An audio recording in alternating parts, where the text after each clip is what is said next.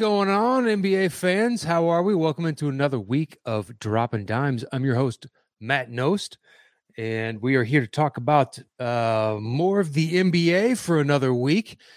And today, I'd like to discuss basically the state of player and fan interaction, expectation levels, uh, media criticism, and basically everything that that covers. Um, we'll get to as much as we can, and then uh, I'll get to your questions towards the end. But the reason that the idea came to mind was we have the Ben Simmons stories unfolding, and we have the Russell Westbrook stories unfolding, and then living here in Los Angeles, the criticism that the Lakers are getting and the player reaction to it has become a story in and of itself. Um, and it, it just raises an interesting discussion as to what our role as fans are, what the players' expectation levels of what they should rightly come into contact with when they step onto that court as far as uh, interactions with fans and also uh, the media, how the media discusses certain aspects of what goes on on the court and off the court. So, what sparked this was Ben Simmons tomorrow night is going to be on the bench for the Nets when they travel to Philly. And it looks like the rationale behind that is, you know, word from his camp is that part of the reason that Ben is doing this, and I don't know how much, if it's entire the entire reason or just a small fraction of it. Part of the reason is that they want to get a record of how the fans treat Ben in that situation so that when they go to arbitration about trying to recoup his missing salary, they can use that as an example of part of the rationale of why his mental state deteriorated to the degree that it did. And I, I don't know, personally, I think that's a bogus claim. The fans are not going to be unkind. I mean, pardon me, they're not going to be kind. They're they're going to boo, they're going to jeer, they're going to heckle him because he didn't perform well in the playoffs and then no showed on the team. And that's to be expected you're making a tremendous salary as one of the faces of a franchise. The the criticism that gets leveled in your direction is going to be greater than it is for guys further on down the roster. They don't carry the weight of expectations of that team like you do, hence the salary that you get. And KD has said, uh, you know, uh, when asked about it, I think, you know, uh, Ben will be able to handle it considering he makes $40 million a year. He can take a little bit of criticism coming his way from the fans, uh, booing and whatnot. And I think the fans have every justifiable reason to do it. You were part of the process, part of the reason that they were bad for so long that they would get a high enough draft pick uh, because the NBA is dominated by a select number of individuals, and you need one of those alphas if you have any championship aspirations. It is very rare, a la the Pistons in the early 2000s, to have a team that doesn't have a top 10 or top 20 player win a championship. It's exceedingly rare. So Hinkie's design of we're going to lose as many games as we possibly can to get a higher draft pick to increase our long term chances of getting a championship. And you, Ben, were a byproduct of that calculus. So the fans suffered through years of some of the worst teams you've ever seen. Just abysmal teams. Because the light at the end of the tunnel was we will get someone who can change the fortunes of our franchise and our city. And you were taken as a top draft pick with those expectations. And then when you didn't live up to it in the playoffs, you then don't want to suffer the criticism. And I don't think you get to have it both ways. There is no cake for you to eat too on this one, in my opinion. I mean, look at your counterpart in Joel Embiid. He was getting lambasted by the TNT crew, Chuck and Shaq predominantly, saying, We expect more of you. If you are going to hold yourself in the same category as all the guys around you and consider yourself to be an all NBA player and an MVP caliber player, then you need to play like it night in, night out. And Embiid has gone on the record and saying that was motivation for me.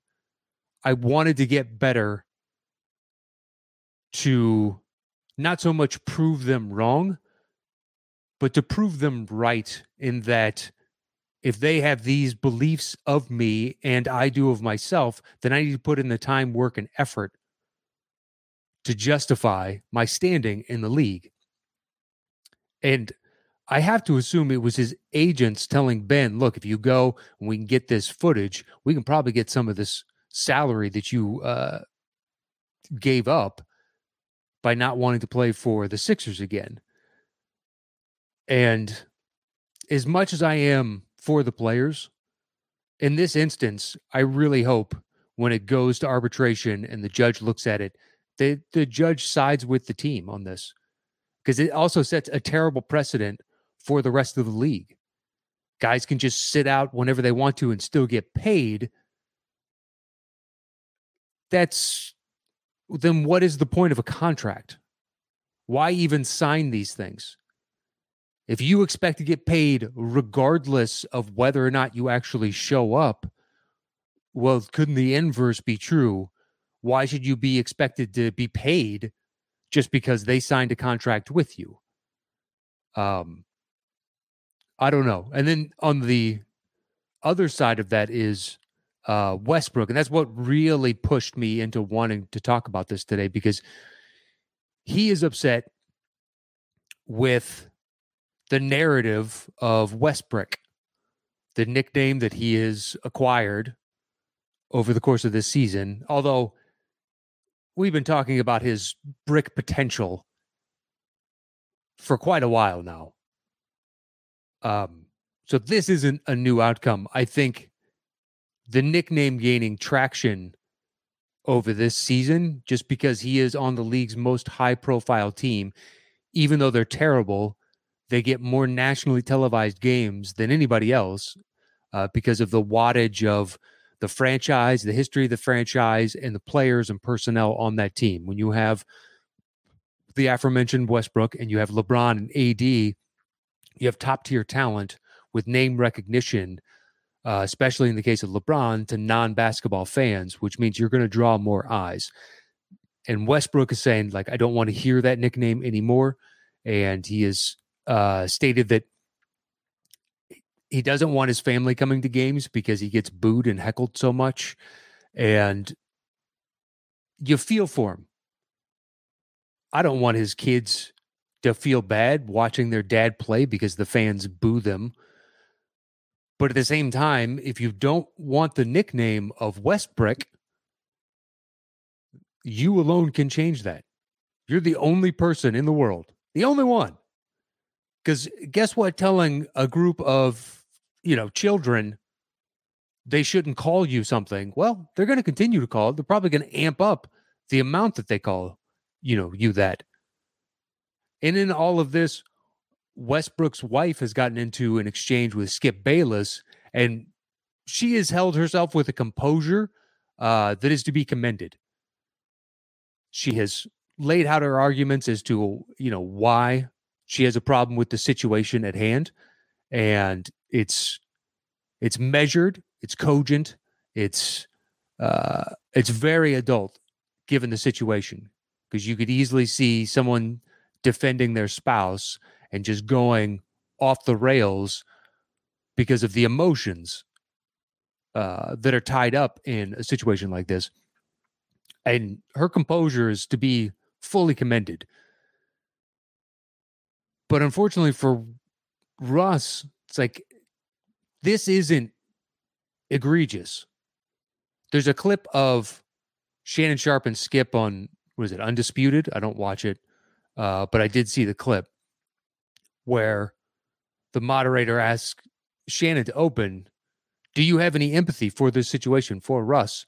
And he says, "No," because they're calling you Westbrick and not calling you one of a hundred other terrible racist things that they could. So it's basically put up or shut up, but you're getting paid 45 ish million dollars to play a game. If the worst that's going to happen is someone lobs the insult of Westbrick, that's not bad. I mean, my first thought upon watching that clip was think of what Bill Russell had to go through during his day, where there's still segregation in the country. Boston was not a racially harmonious town, to say the very least. Go back and, and find clips and news articles of the busing fiasco in Boston. And that is brutal to read. And think of all the terrible things that the black players in, in his era and previous eras had to weather and that is egregious. There have been like there are times where fans definitely go off the rails and go above and beyond anything that that is any kind of social decorum.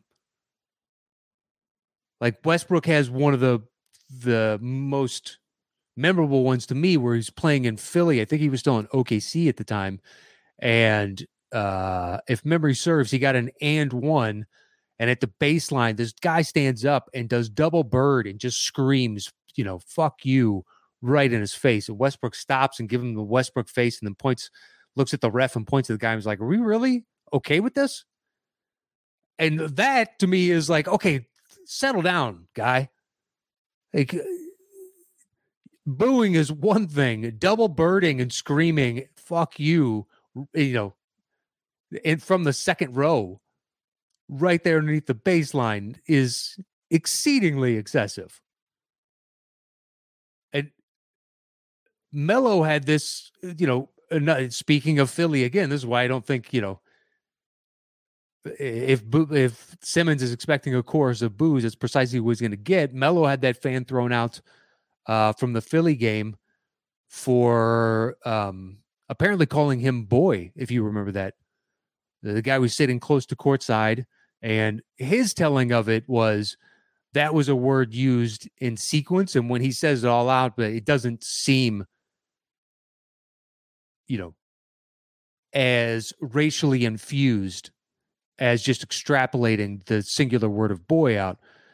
Um, but that being said, I don't remember hearing a single account of anyone sitting next to him agreeing with his assessment of how the action was relayed, and it seemed as though most accounts were siding with Melo that I read.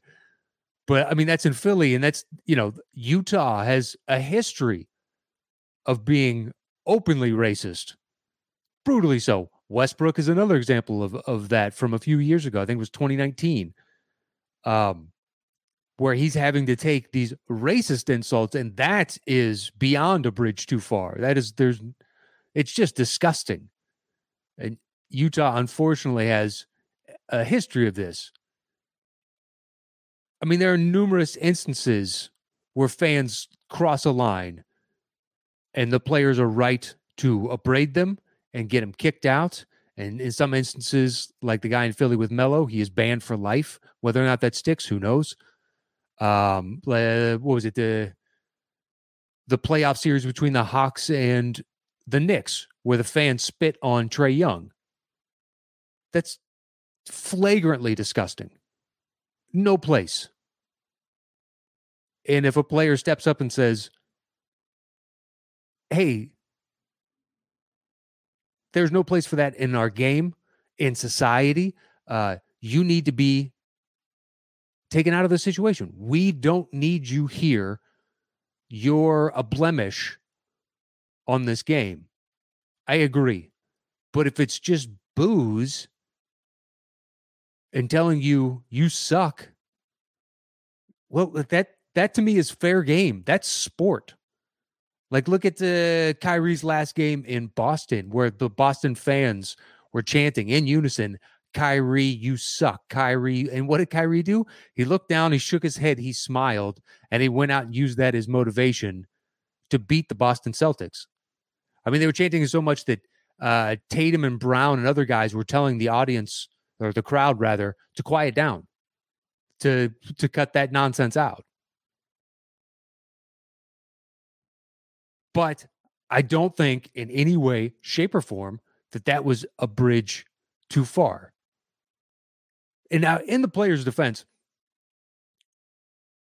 I can't imagine what it's like to play in today's modern NBA in regards to criticism. Because the with the advent of social media, if you want to go and look at your mentions for as much praise as there might be, there's going to be so many people that are just saying the most heinous and terrible things.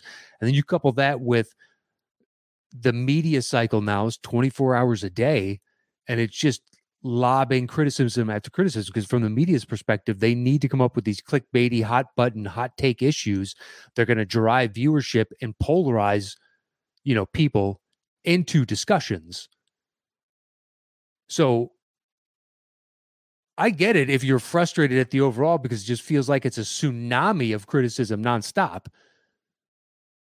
Uh but to say that fans booing and telling you you suck is is uncordial. There's no place in our game, et cetera, et cetera, et cetera, to me. Or if you're like Simmons and be like, well, this is the reason that I couldn't play here. Well, that's going to be all of sport. The moment that you underachieve in Brooklyn, they're going to boo you. I'm not saying it's guaranteed that he's going to underachieve, but there will be moments where he's not going to live up to the expectations people are going to say, We traded James Harden for you, and this is what we got in return. And they're not going to like everything that they see out on the court from him. Um, so you're going to have to suffer those criticisms all over again. That is part and parcel and, you know, the nature of this business. It's why you get paid an obscene amount of money. And I'm all for the players making as many dollars as they possibly can because they drive the revenue, they drive the sport. Without them, there would be no NBA on a global scale like this uh, because, you know, the players are the face and ambassadors of the game. But with that comes it's a it's a you know two way street.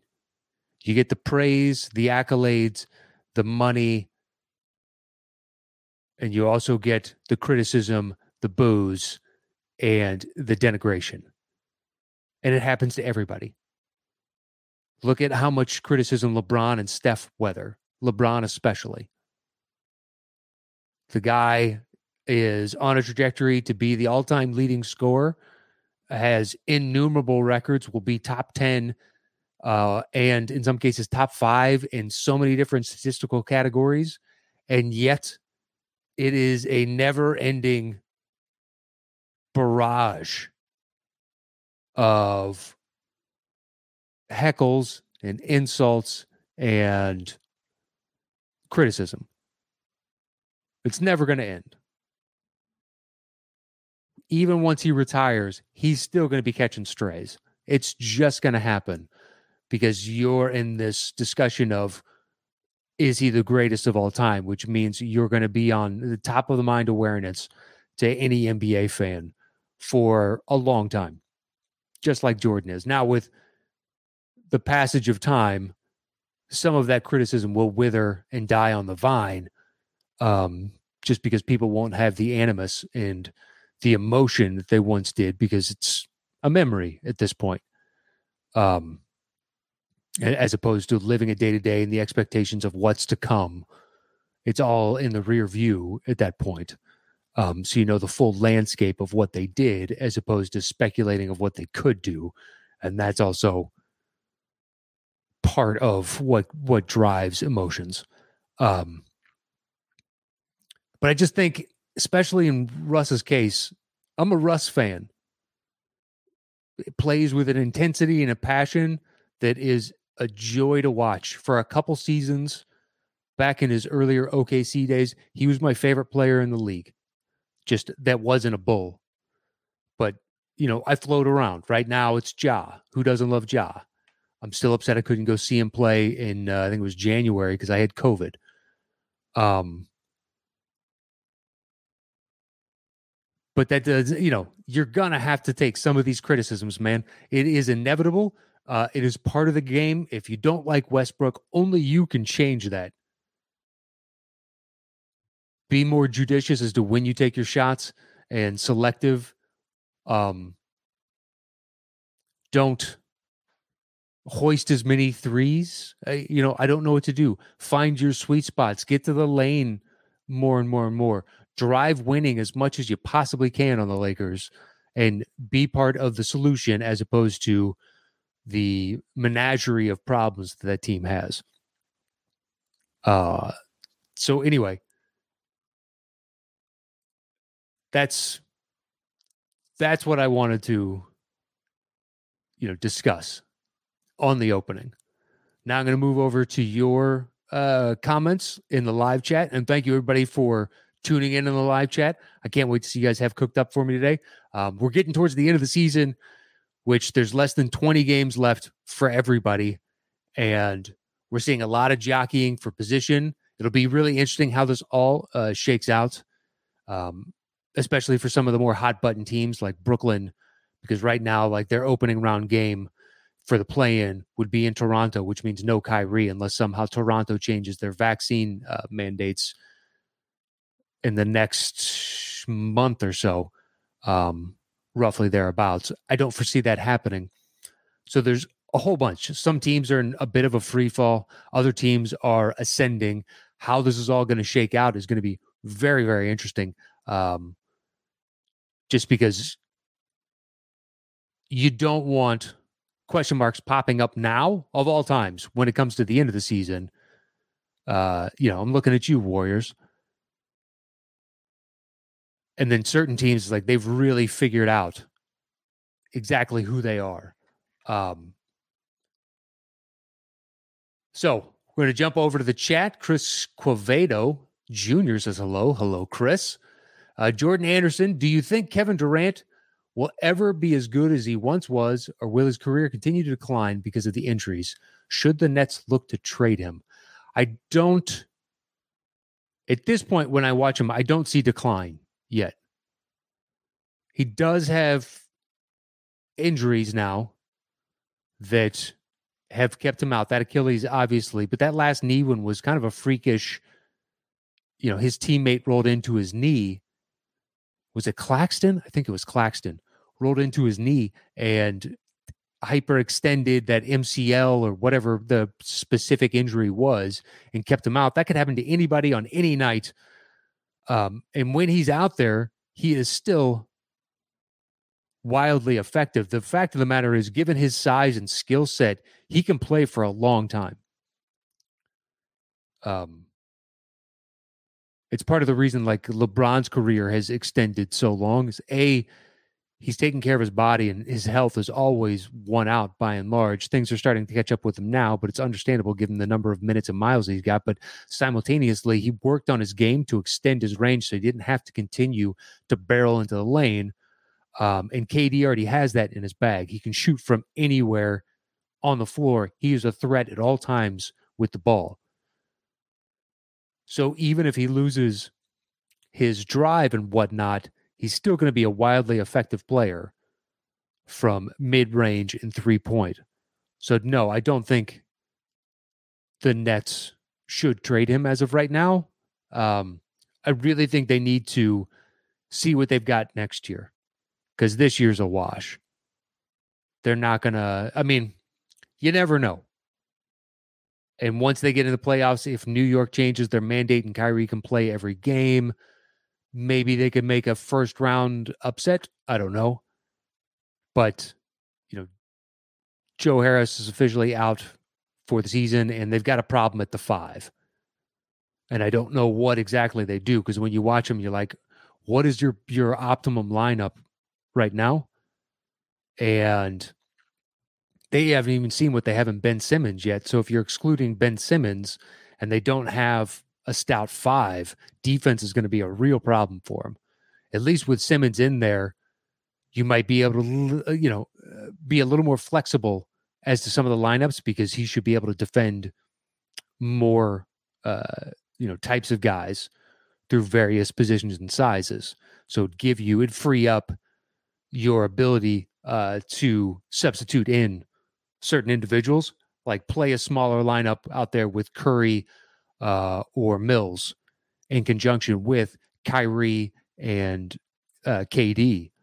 So if you have like those four plus Simmons, well, Simmons then is your de facto five ish on defense. Uh, and it increases your switchability on some level, but Curry and Mills, especially Curry, aren't really known for their defense.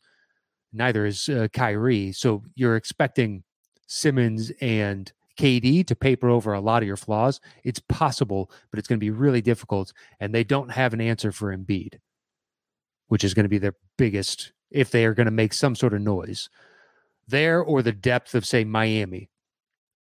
And then if you go up against Boston, can you really ask KD to play stout defense and help lead the team on the offensive charge when him and Simmons would have to match up with Tatum and Brown and then force the Celtics to say anybody else, you know, can beat us.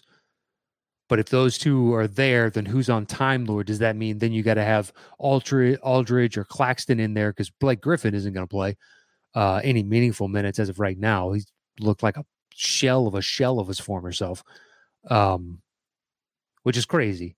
He came from Detroit. Suddenly, he was rejuvenated, and that rejuvenation is com- is completely gone. Um, and just like that, he's going to be out of the league pretty quickly.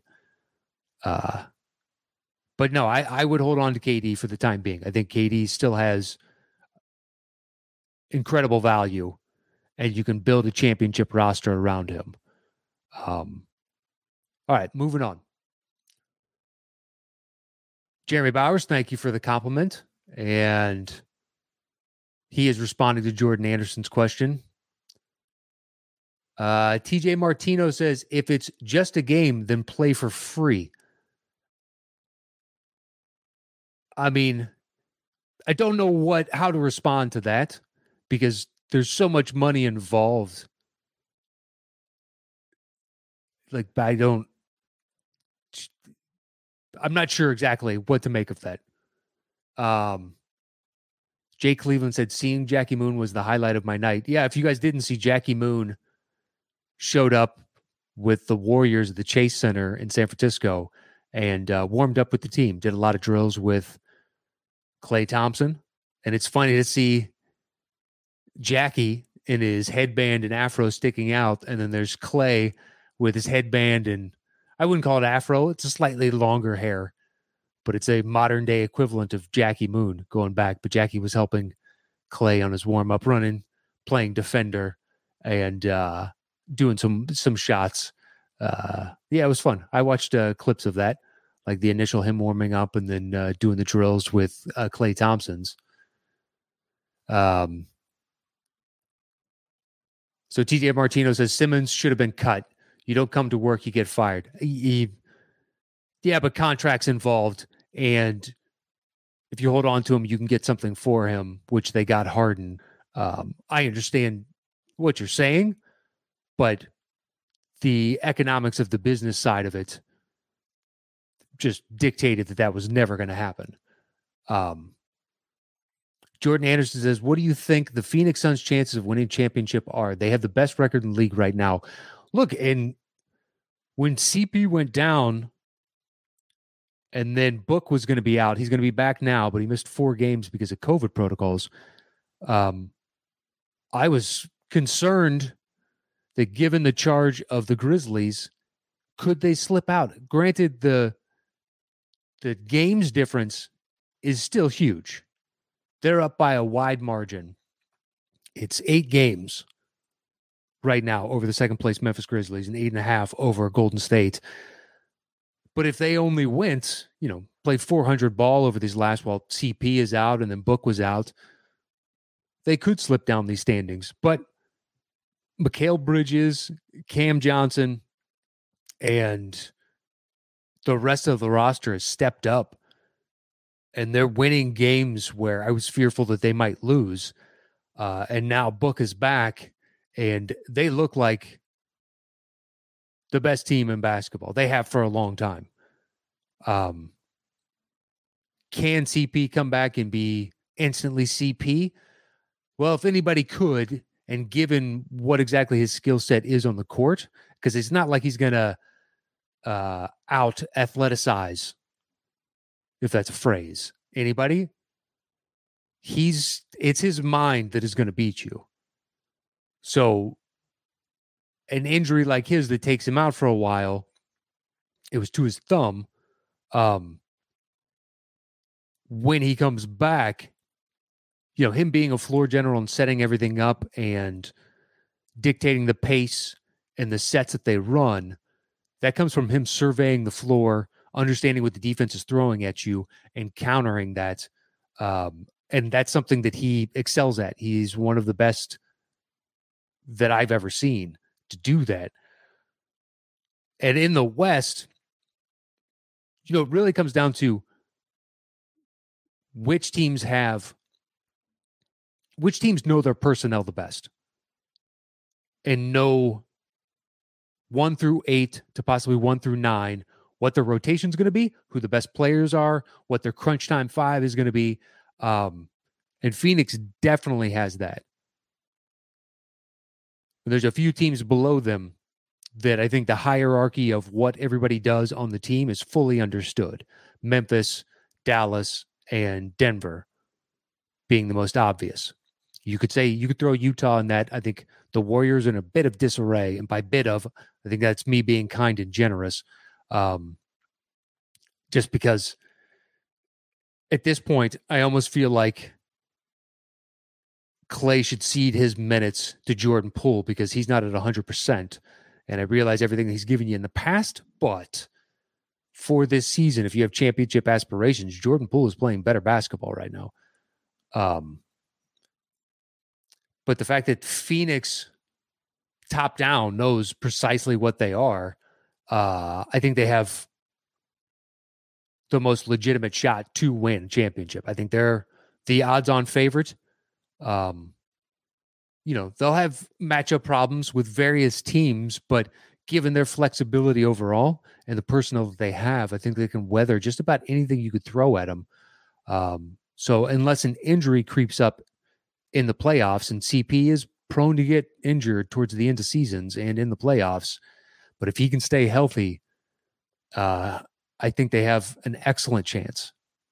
Hands down, the best in the league. They've been the best team pretty much the entire season, and they're still continuing to prove it so the only way to cap this off is to win a championship. Um, so, oh, Jake talking about Westbrook's wife saying Skip blocked her on Twitter, and that actually wasn't true. And Bayless responded to her about that, or is that not true? Um, Skip said he's never blocked anybody. I don't know that the validity of. I didn't see a screen cap of her because some people do that when they're blocked, and they you can screen cap and then show that to the world. I just saw the interactions uh, back and forth. So perhaps she prov- uh, provided uh, uh, evidence of that, but I didn't see it. Um, DJ Martino. DJ, are you a Philly fan? Oh, okay. There it is. Because he keeps talking about basically if you paid me as much money as Simmons, I could take that criticism. Um, and then eventually he says us Sixers fans are going to file a grievance against the bum Simmons for his performance in the Hawks series. Um, yeah, you could file a grievance about a, a couple different playoff series that you've had with Simmons. Um, but I think the wisest thing for you guys to do is to do what MSG did with Trae Young, which is coordinate the chance, but keep the chance positive. That way, if they want to take that the fan interaction tomorrow night into arbitration, it makes it null and void. Be like, well, look, we were overly positive to him. Here's a here's a massive example of 15,000 people coming together saying, hurrah. It's great to see you, Ben. How are you? Um, yeah, so long as you guys don't get callous and aggressive with your boos and you just keep it to boos, I think you could still win it. If it gets downright nasty, then he might be able to recoup some of that money. Um, and I'm one of the rare times I'm siding with ownership on this because I think you have to honor the contract that you sign. You can demand a trade, but you still show up, even if you half ass it like Harden did in Houston, and then half ass it again towards the end of the Nets run. You're still out there affecting something in the game. Could be losing. And, you know, your legacy will suffer that, which is really going to be interesting for Harden. If you guys don't make it to a championship and or win a championship, what will we be saying about Harden in 10 years? He's got a lot to prove. He's got a lot to prove. And then at the do you give him the mega extension and all that stuff opens up in the offseason? I don't think I would personally. Um, but that's just me. Um, okay, so some some inner chat uh, discussions, and then uh, Jake Cleveland says, "I believe right now uh, and Yuri, uh, Yuri McGurley, I, I do see you there, buddy. Uh, Jay Cleveland says, I believe right now the Jazz are facing the Mavs in the first round. Who would you favor more in that series? I think the Mavs.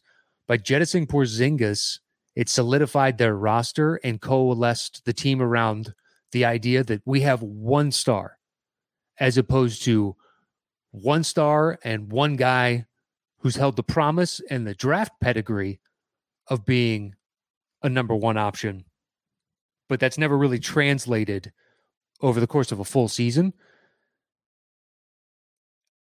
And it doesn't matter at this point who you put on Luka because he's going to get his.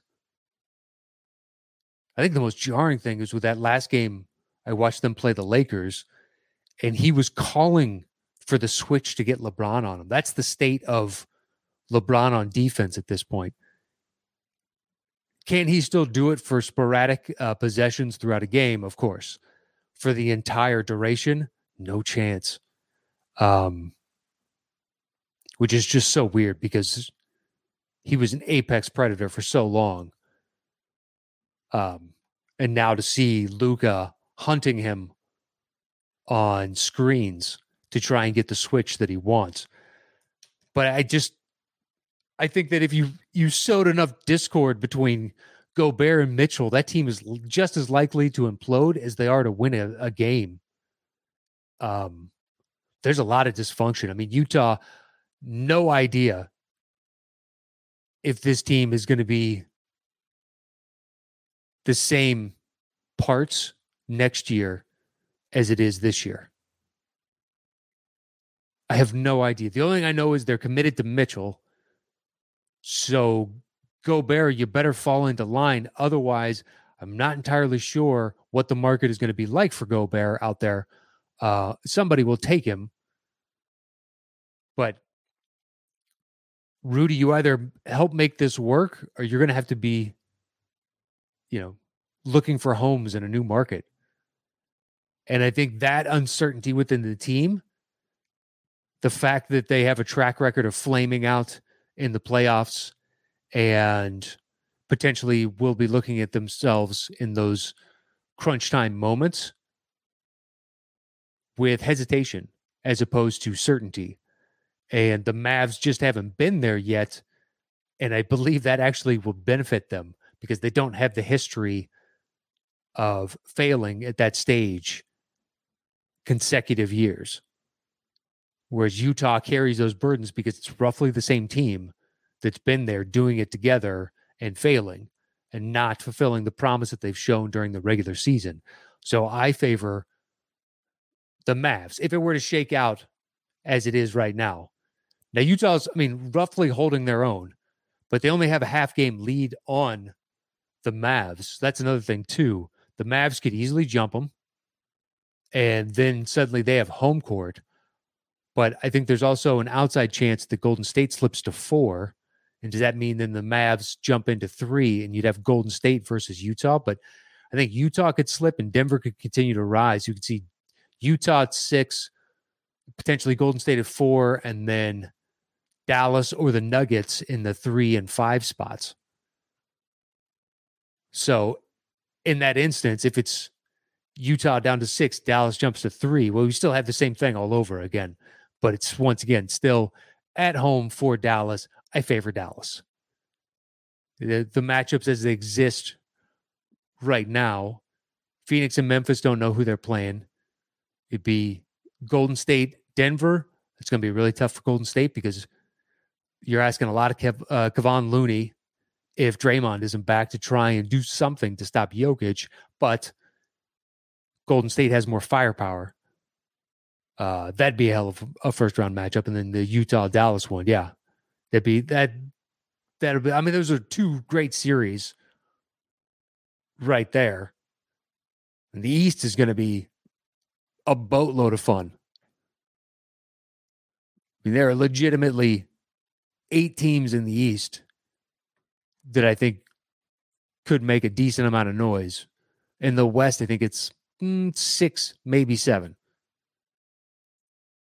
Um,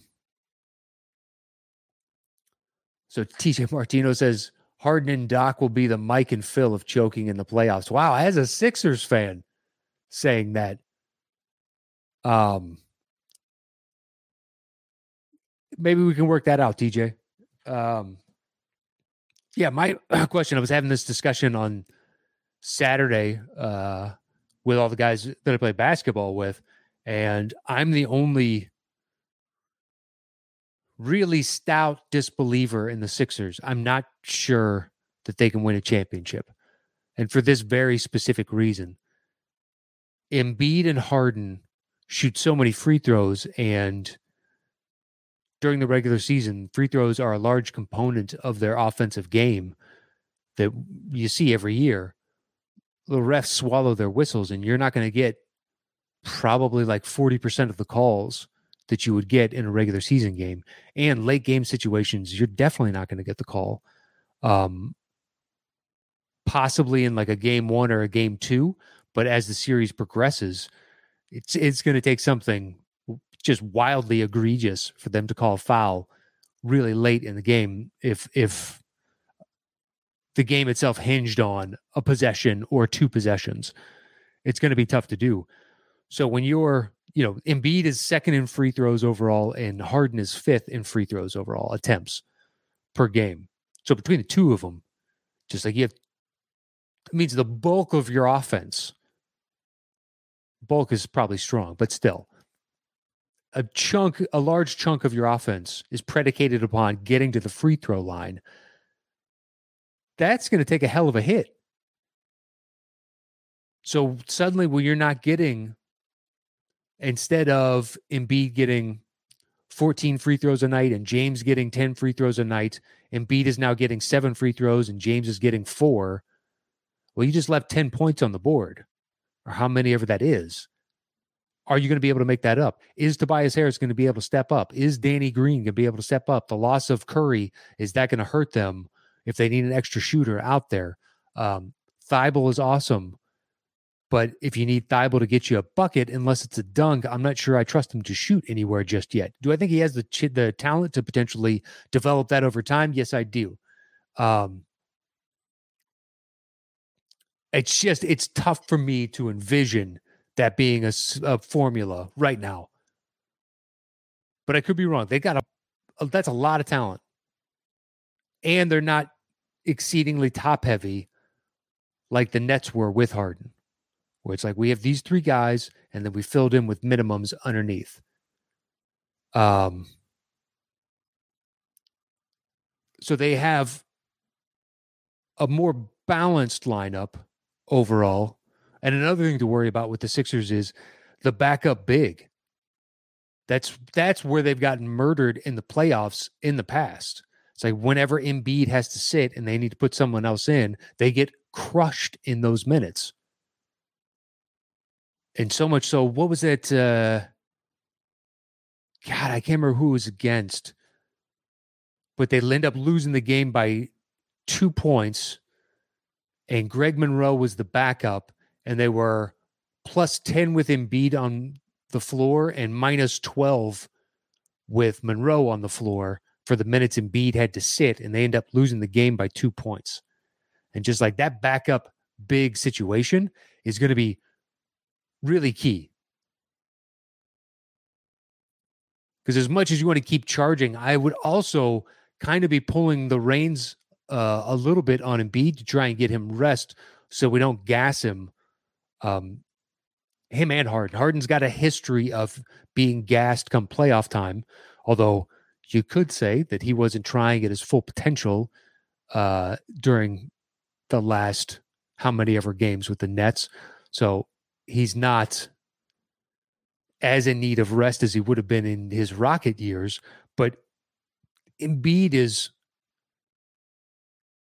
prone to missing games. And uh, so far this year has been better on that scale for him. But I would be concerned. Their backup big situation is tenuous. So just the free throws plus that. They have depth at other positions, but not at that one. And, you know, shipping out Andre Drummond, of course you do that deal. You 100% do that deal because you're getting James Harden in return for, in essence, a guy who was not suiting up for you in Ben Simmons. Like, this is a no brainer move on your part. I get it. Um, but to lose Drummond and Curry does reduce some of your depth. And to reiterate again, at that big uh, position. Um, so Michael Hollenbach says you can't win a championship is all you try to do is get fouled and make free throws. It's not all they do, but they they do it quite a bit. It does piss me off with Embiid. Harden, I've made my peace with it. Um, it's not as bad as it once was, but it's still not fun to watch. And then Embiid, I think 80% of his free throws are deserved, and the other 20% are him flopping. Like there's against the Bulls, him and Tristan Thompson on the free throw line tussling, and when he flopped to the ground, it's like, dude, you are you are so huge that there is no chance in hell. Like someone, you know, brought it up on Twitter to me. It's like, well, Giannis is leading the league in free throws, and you don't have a problem there. And to me, Giannis's free throws to me are a byproduct of his game. He barrels into the lane. He is trying to force the defense to stop him. Um, so of course he's going to draw fouls, and he stands up to the contact. He is more than happy to mean mug and take a hit and try and finish. Um, whereas to me, Embiid's free throws are a component of his game. It's something that at times he is most definitely hunting for, which is a wise strategy. It really is. Daryl has beat that into his head, and he was already on that trajectory beforehand. It just there's about 20% of the fouls when I watch him, which is like, oh man, you are so much bigger than that person. Or in the case of Trist, Tristan Thompson, it's like you this there's no way he hit you or pushed you that hard with his offhand that you had to fly backwards. It's like uh, it's it's ridiculous, and the refs rewarding you is unfortunately discouraging. Um, that to me is the difference. Um, so uh, Nazir Muhammad says Sixers fans so said thank you for Harden at Thursday night game. Um, I'm not sure what you mean by that, Nazir, but uh, moving on. Oh, we got a little more inner uh, inner chat discussion. Jake Cleveland says Harden and Embiid need to fix their diets. Uh, Embiid, I think, pretty much, you know, he's he's done quite a bit to remedy his. I mean, he used to eat like shit, but find me an 18 or 19 year old kid that doesn't. Like I, I tried when I was that age just because I knew um, that it was a recipe for disaster. But at the same time, I still would eat, order pizza at two in the morning, you know, on a Friday night, quite a bit. So it's easy to especially too it's like their metabolisms are going so strong so fast uh whereas with harden's like yeah he's he's gotten a little chunky um so nazir muhammad says i completely understand because in the playoffs players get different types of calls and fouls um and fouls go down yeah and I think that's rightly so. Let the players decide this, not the refs. Let the game figure itself out as opposed to as opposed to us manipulating the outcome. And I'm not saying they're overt on it. This isn't a Donaghy and Scott Foster situation. Uh, never proven with Scott Foster, but uh, where there's smoke, there's cheating. Um, but yeah, they just you're not. It's rare where the refs have an undue influence on a playoff game. It does happen, but it's not it's not like the regular season where the refs can take over and change the complexion of a game by trying to stop the chippiness and ejecting guys, throwing coaches, which once again can happen in the playoffs, but it's just a much rarer occurrence. Now, it could be because the sample size is smaller, given there are fewer regular or uh, playoff games compared to the regular season. But watching enough playoff games, you just know they're not going to call certain fouls when you see it. Um, and it's a better product, in my opinion, to watch. I think we all enjoy it more. Um, so Mike Hollenbach says Zion needs to fix his diet, and then Jay Cleveland says I agree Zion should lose weight, especially with his knees, as Matt Matt has mentioned in the past. Um, yeah, they're saying the physiology too of how his hips, knees, and ankles align. They had to reteach him like how to motor around and whatnot to reduce the tension and pressure on his joints, uh, try and line things up correctly, which can make a difference. I mean, look at Steph retrained himself and has saved his ankles because that was that's why the Warriors got him on a discount contract and were able to afford Kevin Durant when he came onto the open market is because at that point Steph was an undervalued asset because he'd had the ankle injuries before he had learned to correct them uh, through different training regimen. So he signed an extension at below where his value could have been had he managed to stay healthy. Um, but yeah, I think Zion, there were the pictures of him where he had ballooned up, but then the most recent pictures I've seen of him looks like he's slimmed down and he's back with the team.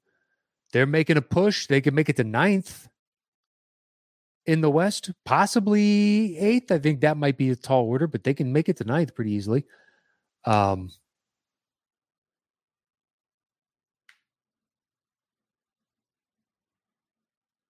So Yuri McGarley says Harden's body fat is deliberate, more cushion for the free throw pushing. Good for you. Uh I mean, possibly, possibly. Maybe there's some motivation. He can take more hits, but it also reduces his conditioning and stamina. Um, you would assume at least, because usually when people put on weight, those are the two primary things that are affected. And um so there it is. I think that's enough for one day. Um, 55 ish minutes. I think we're good to go by the time I wrap up here. Uh, thank you to everybody that joined in the chat. It was a lively chat today, and I appreciate it. Um, next week, we'll be inching closer and closer to the playoffs. So get ready. Um, I may amp up the release of these uh, for the once the playoffs start because I'm going to be watching the games pretty religiously. Last year, I think I only missed one game. Uh, in the bubble, I think I watched damn near everything. Like uh, I make it a point, pisses my wife off, but I make it a point to try and watch every game. Um, so yeah, I'll let you know. My schedule's pretty busy right now. Um, so I'm not sure if I can carve out the time on the other days of the week when I'm not recording, uh, just because I got a bunch of projects right now coming up that I'm going to have to dedicate time to that. But I'll let you know. We'll keep you posted. Uh, I think that's it for me this week. You can follow me at Matt Knost anywhere. If, um, oh, Adrian Murillo says, saw an undisputed the 76ers might try and get Beal in the offseason. You think it will happen? I, I, saw that too. I haven't looked into it yet. Um, he did shut himself down with the surgery, and the Wizards are going to more than likely offer him the Supermax. I don't know how they get it done if he wants to play with them, unless he's willing to leave that money on the table and leave in free agency. And then what the Sixers will have left over as far as money to afford a free agent like that, uh, I'd be curious. I don't think they can get to a number that rivals anything that the Wizards could pay them and potentially what other teams could pay. Um, especially if he's willing to do a sign and trade. There are other team options that could potentially work better. Um, but I'll be intrigued because that's the first I've heard of that. It seems like Beal was going to sign his extension and stay with the team. So only time will tell. But the offseason is quite a ways off. We'll see. Uh, and if the Sixers don't, if they flame out it looks like a Beal might be the upgrade that they need, possibly quite possibly. Maybe they do a, a Tobias Harris to try and get close to the salary matching, and then something else, and then Tobias's contract will be expiring sooner. I don't know how many years are left on that. I want to say two. Um, but that's off the top of my head. I'm not entirely sure. But anyway, that's it for me this week. Uh, thanks to everybody that tuned in. Um, if you haven't, leave a comment, like the video. Uh, subscribe to the channel. If you're listening on the podcast, leave a review on Apple or Spotify. Thoroughly appreciate it. And uh, subscribe to the podcast. And that is it. I'll see you guys next week for, with a little bit more NBA discussion as opposed to flan, uh, fan and player interaction for the opening 20 minutes of this. Uh, because uh, the playoffs are right around the corner and things are about to get interesting and serious.